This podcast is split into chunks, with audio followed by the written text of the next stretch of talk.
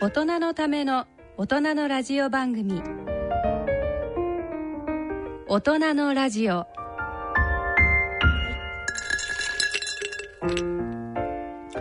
皆さんご機嫌いかがでしょうか立川楽長ですご機嫌いかがでしょうか篠崎直子ですこの時間は笑いと健康をテーマにお送りしておりますさて4月ですが楽長さん、お帰りなさいああロンドンから帰ってまいりま したいやーだって別にね遊びに行ってたわけじゃないんですけどね、英語の勉強ですよね、まあ、英語の勉強っていうか、まあ、あの健康落語をね、英語でやろうっていうふうに思いついちゃいましてでまああーシナリオをね、まあ、訳してもらって作っていただいてでそれを英語でやるべくロンドンに行ってまいりましたでやってまいりました あー大変だった、ねえ大大変でした 大変だって英語だもんいやそんなもんね、普段喋んない言語ですからね英 語なんて全く喋んな楽い長かさんらはね英語も本当に全然ですか全然そんなもんもう学校でやっただけですからね、うんお医者さんってなんかこう喋れるイメーいやジいやがいやいやそういや留学する人結構多いからね、そういう人はまあ喋れちゃうんでしょうけど私は留学も何もしてないんでねだからもう英語もう天敵ですよ私にとって。そんな感じ、うん、でもね、はいやらなくちゃね、英語落語にならないじゃないですかあのしょうがないからね、まあ、特訓をしてきたわけですよおーだけど覚えらんないえねダメ日ですか本語だって結構ね、いや暗記まではできるんですそれはおうねそのシシナリオを丸ごと暗記するところまではできるだけど暗記できたからといってそれを落語と同じペースで喋れるかっていうとまた話は別なわけよ。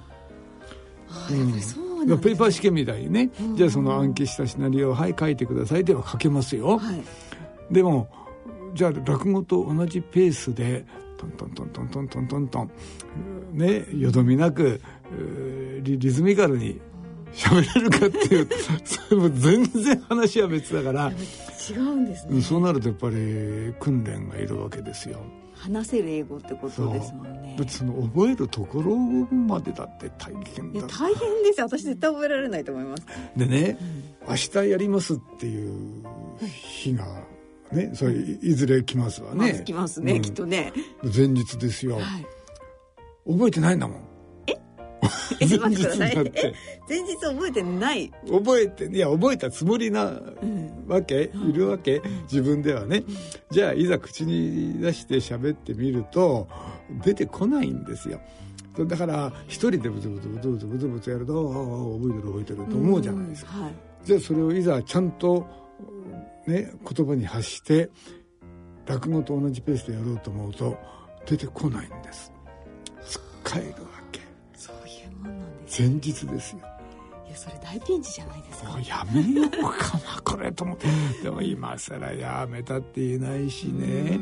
まあ、協力してくださる方だってねいるわけだし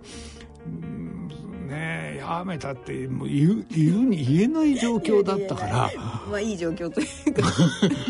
困っちゃってねうんはでそう午後やったんですよ、で午前中にちょっとやってみたの、うんダメなんですい、よ、ダメなんですかうん、最後までいかないの全然つっかえつっかえて参ったなと思ってねで着替えて、着物にねセンスと手ぬぐい持ってで出囃子の CD をセ,、ね、セットしてもらってさあまもなく出囃子が鳴るぞって時、もうねあんなに緊張したの初めて。だいや日本語ならね、なんとかなるんですよ忘れても何でも繋いでりゃいいんだから。まあまあそうですねねつなぐ言語もありますしね、うん、なんかブツブツブツブツ喋ってるし思い出せばいいわけだから、日本語ならはっきり言ってどうにでもなんですよ日本語ならあこれならね日本語じゃないんだもんだからつなげないわけよそうでとすいようねことは完璧に覚えてなくちゃいけないってことで覚えてないんだもんで覚えたつもりになったって出てこないんだもんどうしようでで数十秒後には本番ですよええと思って本当に私もドキドキしてきた嘘でしょって感じで出わしなっちゃうでしょ、なっちゃったら出るしかしょうがないじゃな出るいしかですなかいで出てたら座るしかないじゃないですかそうですね立ってたらおかしいで座ったら頭は下げんでしょ下げっぱなしってわけにいかないもんね 上がないどうしたんだ下ろげたうら頭上げるわけですよ目の前に客がいるわけですよ青い目をしたそう青い目をしたみんなイギリス人だもんそうか金髪の青い目そをうしたそうそうパッと気がついたらね、手震えてんのよびっくりした自分であんな前座の時だってあんなことなかったもんえ震えてる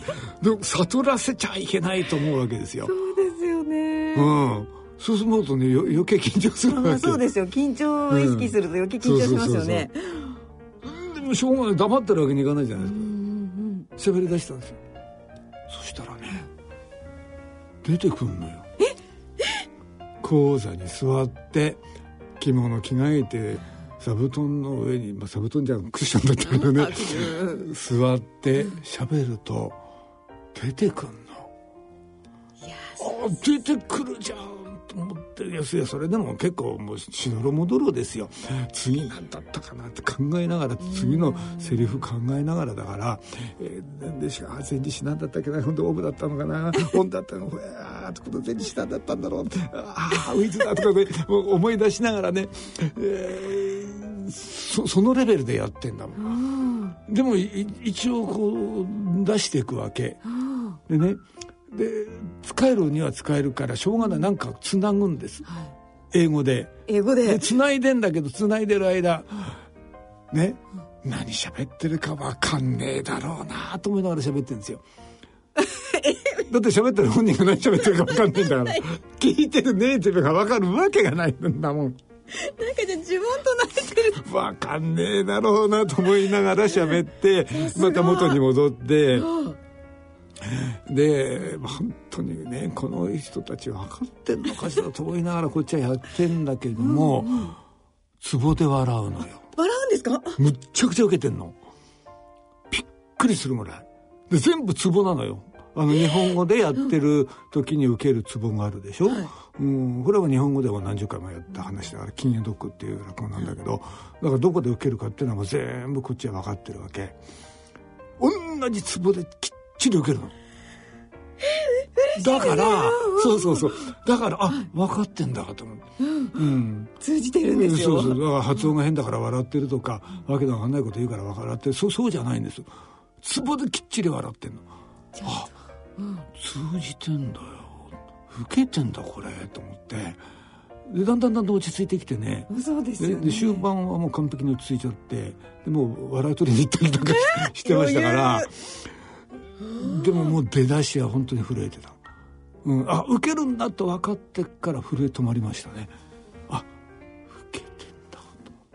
思ってそれとこっちも心配でしょうがないからもう会う人会う人ね分かりました分かりました通じてましたって聞くそうするとうん聞かれた人が「何言ってんの?」って感じなんですよ通じてるから笑ってんでしょみんな言ってくれて「あ通じ通じてんだ」と思っていやすごい安安心しましたんですけどね。だからね日本にもね外人いっぱいいるわけだから、日本でもねあそうですよんなんか機会があればやりたいなと思ってでもまだまだ練習中だからだからもうおギャラいただける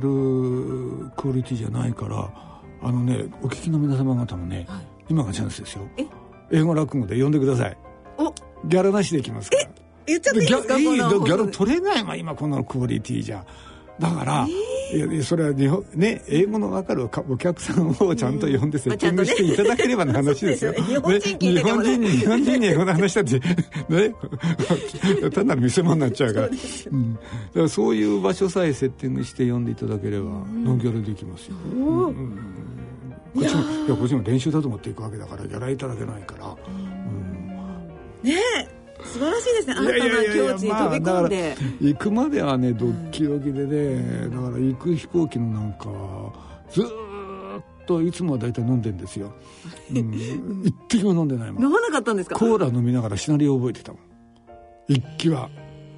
帰りずっと飲んでた あ飲んでた安心してね美味しかったでしょうね倍ぐらい飲んだんじゃないかな。もうビールの美味しかったことああそうなうんですねん、でもまあ、まあ、何でもやってみるもんですね、うんやってみないとわかんないですね、なんか私も勇気もらなったしリスナーの方もなんかこうやってみようとかチャレンジしてみようって今いまあ、さんに勇気もらったと思いますいやいやいや、うんでもまあいやね何でも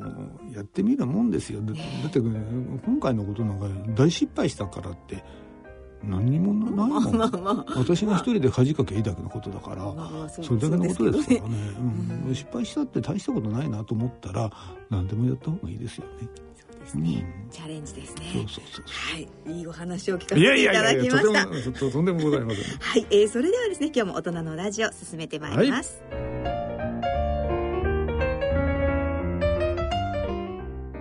大人のための大人のラジオこの番組は野村証券ほか各社の提供でお送りします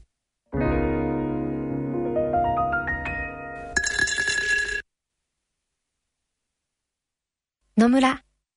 第二の人生に必要なのはお金だけじゃないからゆったりとした旅を楽しみたい健康はもちろん若々しさもまだまだ保ちたい住まいをもっと快適にしたり相続のこととかもしもの時のことも考えておきたいセカンドライフのために知りたいことってたくさんありますよねあなたのハッピーなセカンドライフのために野村証券の本支店ではさまざまなスペシャリストを講師にお招きして野村のハッピーライフセミナーを開催しています詳細はウェブで「野村のハッピーライフ」と検索してくださいなお当セミナーではセミナーでご紹介する商品などの勧誘を行う場合があります恐れの村に来てみようまずはこちらの音楽をお聴きください。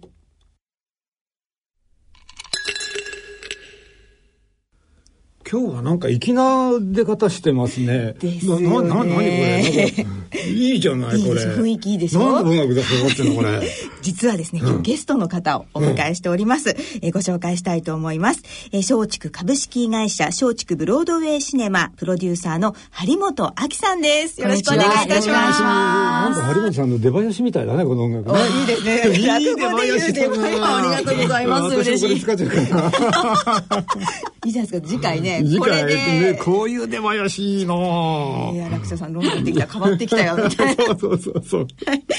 今ね、この流れている曲が、映画の中の曲ということなんですが、この音楽についてご紹介いただけますかはい、あの主演のザッカリー・リーバイさんが歌っている「シーラ・ウズニー」という曲なんですけれども内主容演のね、雑貨主屋。演のザッカリー・リーバイさ雑ん貨屋じゃない。雑貨さんじゃないリーバイ雑貨雑貨雑貨リーさん。ジョージ役さんのですね、あえのえザッカリー・リーバイさんが歌っている「シーラ・ウズミー」という曲なんですけれども、内容はその男性がですね、女性をちょっと思う気持ちをあの甘酸っぱく歌うところもあって、すごく名曲に仕上がってますんで、甘酸っぱく。はい。酸っぱくいいね。いいね。大体つくもんだね。こういうもの ね。甘酸っぱいっていうのはね。甘酸っぱいいいですねうん初恋のようなねはい。うーんということなんですが、今日は、えーはい新しい映画についてごそうですね紹介いただくということなんですが、はいどんな、まず映画なんでしょうか、あのですね、はえっい。と、シーラブズミーという4月19日、陶劇で公開する映画なんですけれども、え。撃ですね。はいあの。実はあの、金属 ODS、ねはい、そうです。あの、ODS 映画っていうジャンルがありまして、えアザーデジタルスタッフっていうもので、どういったものかというと、舞台をですね、特別に撮影をして、日本語字幕をつけて映画館で上映するっていうことも入るジャンルの、新しいジャンルの映画でございまして、つまりその舞台中継を映画でやろうっていう、そういう感じなんでえー舞すか、台中継だけじゃないんですけれども、だけじゃない特別にこう舞台をやってる時に特別にこう撮影をして、まあ、クレーンを使ったりとか、いろんなハイクオリティな技術を使って、何台ものカメラで撮影をして単なる舞台中継じゃない。じゃないんです凝って凝ってます。ね、実際に見るとまたちょっと違う迫力がそう楽なしんでめるってすねことですよね。やっぱりその舞台って、そのちょっとお席が悪かったりすると、細かく見えたりとか、役者さんの動きとか表情が見えなか、見えづらい時ありますよね。でも、あの映画館でその映像を見ていただくと、どこに座っても一等席なので、そういった利点から、やっぱり、あの、すごくいいコンテンツではあるんですけれども、どこに座っても一等席っていいキャッチだいいね。ですそれいいですよねさすがプロデューサーありがとうございます。違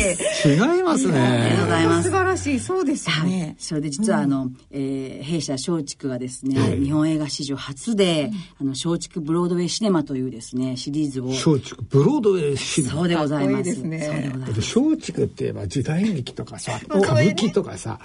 なんかブロードウェイとあまり関係なさそうなもうあれですかもう新ジャンルにバーッと飛び出そうともそういう企画ですそうというかことでございましてあすごいね日本映画史上初で、はいあの、しょうえっと、ブロードウェイシネマ、えっと、ブロードウェイを、ニューヨークのブロードウェイを中心とした舞台を特別に撮影して、日本語字幕をつけて、エアカンでお届けするっていうシリーズでございます。字幕がつくってことは英語がわからなくても。大丈夫でございます。ということですとね。いうはことはブロードウェイまで行って舞台見るよりいいってことだい確かにそうですねね。飛行機代もかかんないしねかかんないしだって字幕が出るんだねねね実はそれが一つ映画のコンセ方プがトいいやんそうなんです。それが、実はそれが一つのコンセプトであって、まあ、どこでもドアではないんですけど、皆さんやはり日々お忙しくて、なかなか明日ニューヨークに行きますとか、明日海外に行きますっていうのが、で、あの、できづらいと思うんですけど、あの、エアカーのドアを開けていただくと、そこが2時間ちょっと海外になるっていうところがコンセプトの一つなので、攻撃のドアを開けるとそこがブロードウェイどこでもドアだよそそれうですそれもいいキャッチですね。ねえなんかねいいキャッチだねドアを開けたらブロードウェイ。ねえ魅力いっぱいですね。はい。ブロードウェイ入り口とかさドアにいいですね、ドアにね。書いちゃって。 書いちゃ要するにドラえもんがいるとかね。ってド ラえ もんこれはダメか。これはダメだ。ちょっとブロードウェイがなくなってちょ一ち気ょっ一気とに日外本れかなみるたいね。 な。外れるね。えーで、このシーラブズミはいという映画なんですけど、どういったストーリーなんでしょうかあ、はい。あのですね、ある、まあ、香水店で働く、えーアマリアとジョージという主人公がいるんですけども、すごくこう、仲が悪くて、断ることに衝突してるんですよね。で実は、お互いに、文通、特命の文通相手がいて、それが実は、お互い同士だったっていう。知らなかった。知らないんですよ知らないで文通してる。そうなんです。はすごく好きで、その文通相手がお互いに。えでそれがひょんなことから分かってしまって、さあそこからどうするかっていうところのストーリーなんです。なるほど。冷めるか燃えるかどっちかだね。 それねまあまあ、そうですよね。何あんな、あんただったのじゃ、じゃないあよになるのか。 それ落語チック反ですね対になるのか。いやーでもちょっと私なんか女子受け良さそう。そなんうかいいいいいいいいい私すごい見たくなりました。実はあのメグライアンさんとトム・ハンクスさんの「夕方メール」っていう映画があったと思うんですけども、そちらの原案になっている物語で、あちらの「夕方メール」の方はメールですけども、この「シーラブズミー」は手紙になっていてそこが違うんですけど、男女のもう先ほど言った甘酸っぱい甘酸っぱい。恋愛ストーリーが繰り広げられます。このなんかね手紙でやり取りするってなんか恋愛につきもののねアイアイテムですよねこの手紙ってのはねなんか想像力かきたてられるからねもう手紙だとどんな素晴らしい人だろうって勝手に想像しちゃうもんね。そうですよねう。ん字が綺麗なんかだったですよで会ってみてねだったりしちゃったりなんかね。うん、ねえ。そうですそういうこと言っちゃいけないよね。まあどうだろうね。この展開が楽しみですね。楽しみですねねこれはえ結末はじゃあ劇場でっていうことですよね。はい。であの初日にですね、特典もつきましてあ、得点が4月19日、初日にご来場いただくとですね、ダブルタブライル。違う。えちょっと違いましたあのラブレターですか ちょっと似たような感じですけど、似たよ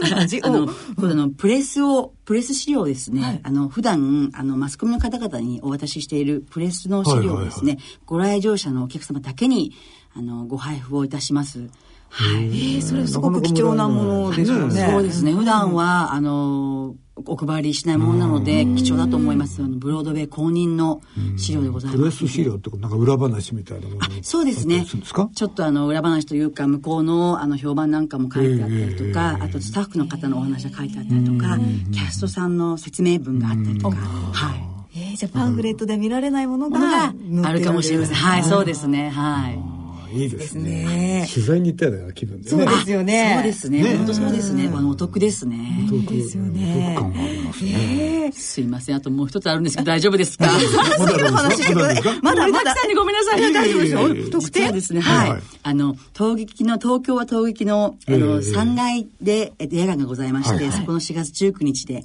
初日夜7時からあるんですけれども、はいはい実はですね、半券を、ええーえ同じビル陶劇の、えー B1 にある築地キッチンというレストランに持ってきていただくと、シーラウズミーの特製アイスクリームを無料で配布いたします。特製アイスはい。半券でもらえる半券でじゃあなくしちゃダメだダメですねそうですね。そうです捨ねてないようえにしていただくと。ーそれを持ってくとはい特製のはい。バニラアイスいいですね。ちょっとあの、時間帯とか、はいまあ期間とかがあるので、詳しくは築地キッチンの公式ホームページをご覧いただければと思うんですけれども。ホームページですねはい。甘酸っぱい味がするんでしょうねいいですね。きっとね。ミュージカル見た後にねバニラアイスいいですねですよね。 はい、じゃあぜひ皆さんね、初日に行っていただきたいですぜよひ、よね。ろしくお願いします。これからもこういう松竹さんでこういったそうです。あの、だいたい3、4ヶ月に、約3、4ヶ月に1本の割合で、皆さんにですね、ちょっとあの、発表していただいて、あの、したいなと思っておりまして、はい実はあの、えーまた初日の話なんですけれども、はい初日にあの、ご来場した方々にですね、あの、次回作、シーラブズミの後の作品は何ですかっていうですね、あの、リクエストが多いので、そちらの発発表もですね、あの、来た、あの、初日に4月19日夜7時から、陶劇に来ていただいた方々にさせてもらおうかなというふうにホットニュースですね。でそれはあれですかずっとブロードウェイのミュージカルばっかり流そうってわけですねえっと、ブロードウェイのミュージカルとか、ええプレイを中心に、ええ演劇とかミュージカルを中心にやっていこうっていう。はあい演劇もやる中心にへえそうはい。良いものはもうどんどん海外のものを取り入れていたいきたいので、ニューヨークのブロードウェイを中心に、ミュージカルとか演劇を映画館で日本語で字幕付きでお届けしたいと思ってます。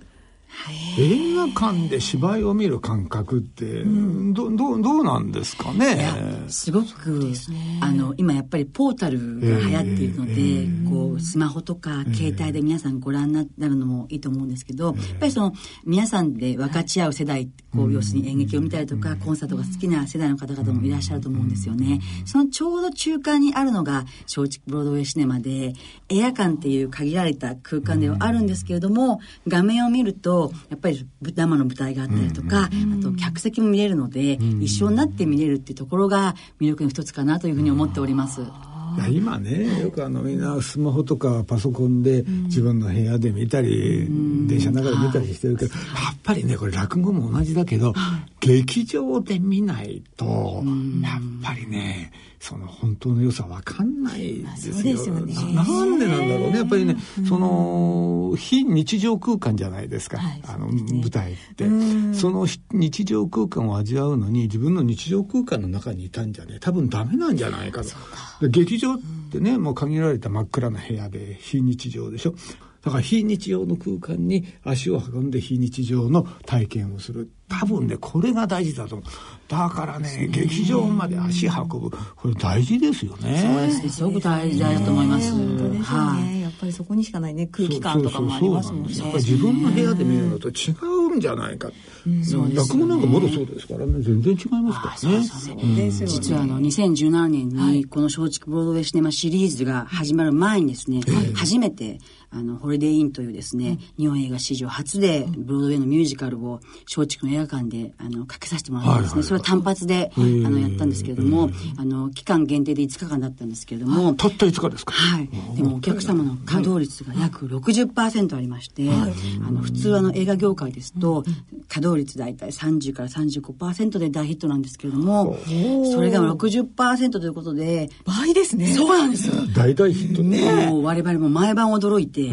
でそのヒットが今回の松竹ブロードウェイシネマシリーズの開始につながりましたということでございます。それだけ求められてるってことですよね、やっぱりね。勢いついちゃってね。えーよしやろうという。頑張ります。はい、これから楽しみですね。楽しみですねシリーズ化されるということですからね。これはねねえはい、えーぜひね、4月19日金曜日、19時から公開ということですから。初日、初日。いろんな特典がありますからね。ね、えーありますからね。ぜひ皆さえーんね、足を運んでください。はい。ではですね、締めもちょっと曲を聴きながらはいはいお別れしたいと思いますが、はでは張本さん、はい、今度はこの曲についてご紹介いただけますか。はい、えーもう一人の女性のですね、アマリア役の、えー主人公のローラ・ベナンティさんが歌うバニラアイスクリームという曲でございます。出ましたバニラ。バニラアイスクリー出ムましたね。だからバニラアイスなんだそうなんですよ。ね あーなるほど。ね楽しみですね。竹ガラスの甘納豆みたいなもんだね。えいや、こんなの落語までないとわかんないけどね。わかんなかった。 甘納豆。はい。はい映画をご覧いただくと分かるんですけど、はいこのバニラアイスアイスクリームが非常に重要な役割を果たしておりますので、あ、ぜひ、美声と一緒にお聴きください。はい。ではその曲を聴きながらお別れしたいと思います。はい。張本さんありがとうございました。ありがとうございましたありがとうございました。では、張本さん、改めて、はいはいこちらの映画の公開日と劇場を教えていただけますか。はい、えー、CW 済み4月19日から、えー、3週間限定で東京の陶劇で公開いたします。夜7時から公開です。ぜひ皆さん、足をお運びください。張本さん、ありがとうございました。ありが野とうございました村、ましたちょっと気になるお金の話。今回は平均余命です。お父さん、最近高齢化の話題が多いけど、私とお父さんはあとどのくらい生きるのかしら。厚生労働省の平成25年会員声明表によると、60歳の平均余命は男性で23.14歳、女性で28.47歳だそうだよ。そんなに長いんですか。そうなると健康や介護も心配だし、お金も結構かかるんじゃないですかね。仮に我々夫婦があと23年一緒に過ごすとなると、ゆとりある老後生活を送るために必要なお金はなんとざっと1億円。驚いてる場合じゃないでしょ。早く今から準備しなさい。お金に関するご相談は、お近くの野村証券へどうぞ。それ野村に来てみよう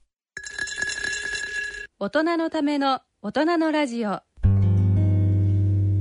て、今回の大人のラジオはいかがでしたでしょうか。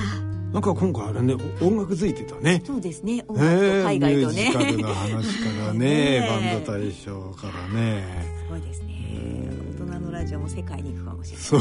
ない。今度英語版でやりましょう、あれねあた私はいや日本語でいいですか同日同日訳で同日訳、あ、いいですね。同日訳していただいて。 私もしどろもどでそうですか。もう、楽長さんに教えていただきたいですね。そんなことはありませんさあ、えーこちらは、こちらは日本語ですね。あそうですよ、 はい古典落語だからこれはね、日本語で日本語です勘弁してよこれ英語 ってやだよえー、楽長さんのね、落語独演会でございます、チケットプレゼントを今回もさせていただきます。6月ですね、6月21日はい金曜日、18時30分会場、19時開演。えーこれは内幸町にあります内幸町ホールにて開催される落語独演会夜落語 in 内幸町に抽選で5組10名の皆様にチケットをプレゼントさせていただきますチケットご希望の方は番組ホームページの番組宛てメール送信フォームからご応募いただくか郵便の方は郵便番号105-8565ラジオ日経大人のラジオチケットプレゼント係宛てにお送りくださいいずれも夜落語チケットプレゼント希望とお書き添えの上郵便番号住所氏名電話などの連絡先番組へのコメントなどを書いてご応募ください応募の締め切りは5月31日金曜日必着となります内幸町ホールですからね、はいこれね、あのーいいいいんですよ場所がね新橋からすぐなんですけど、地下鉄の新橋駅と降りるとね、濡れずに行けちゃう。おいいですね、うんちょうどね梅雨梅雨かなそうなんですよ、 6梅月雨時でね、はいうん、雨降ってても大丈夫ですよ。いいですねぜひぜ ねひお越しください。日本語でやります日か本ら語。はそうですからこちらははい、えーそれではそろそろお時間となりましたお相手は篠崎直子と立川楽長でした。それでは次回の放送まで。さようなさようならら。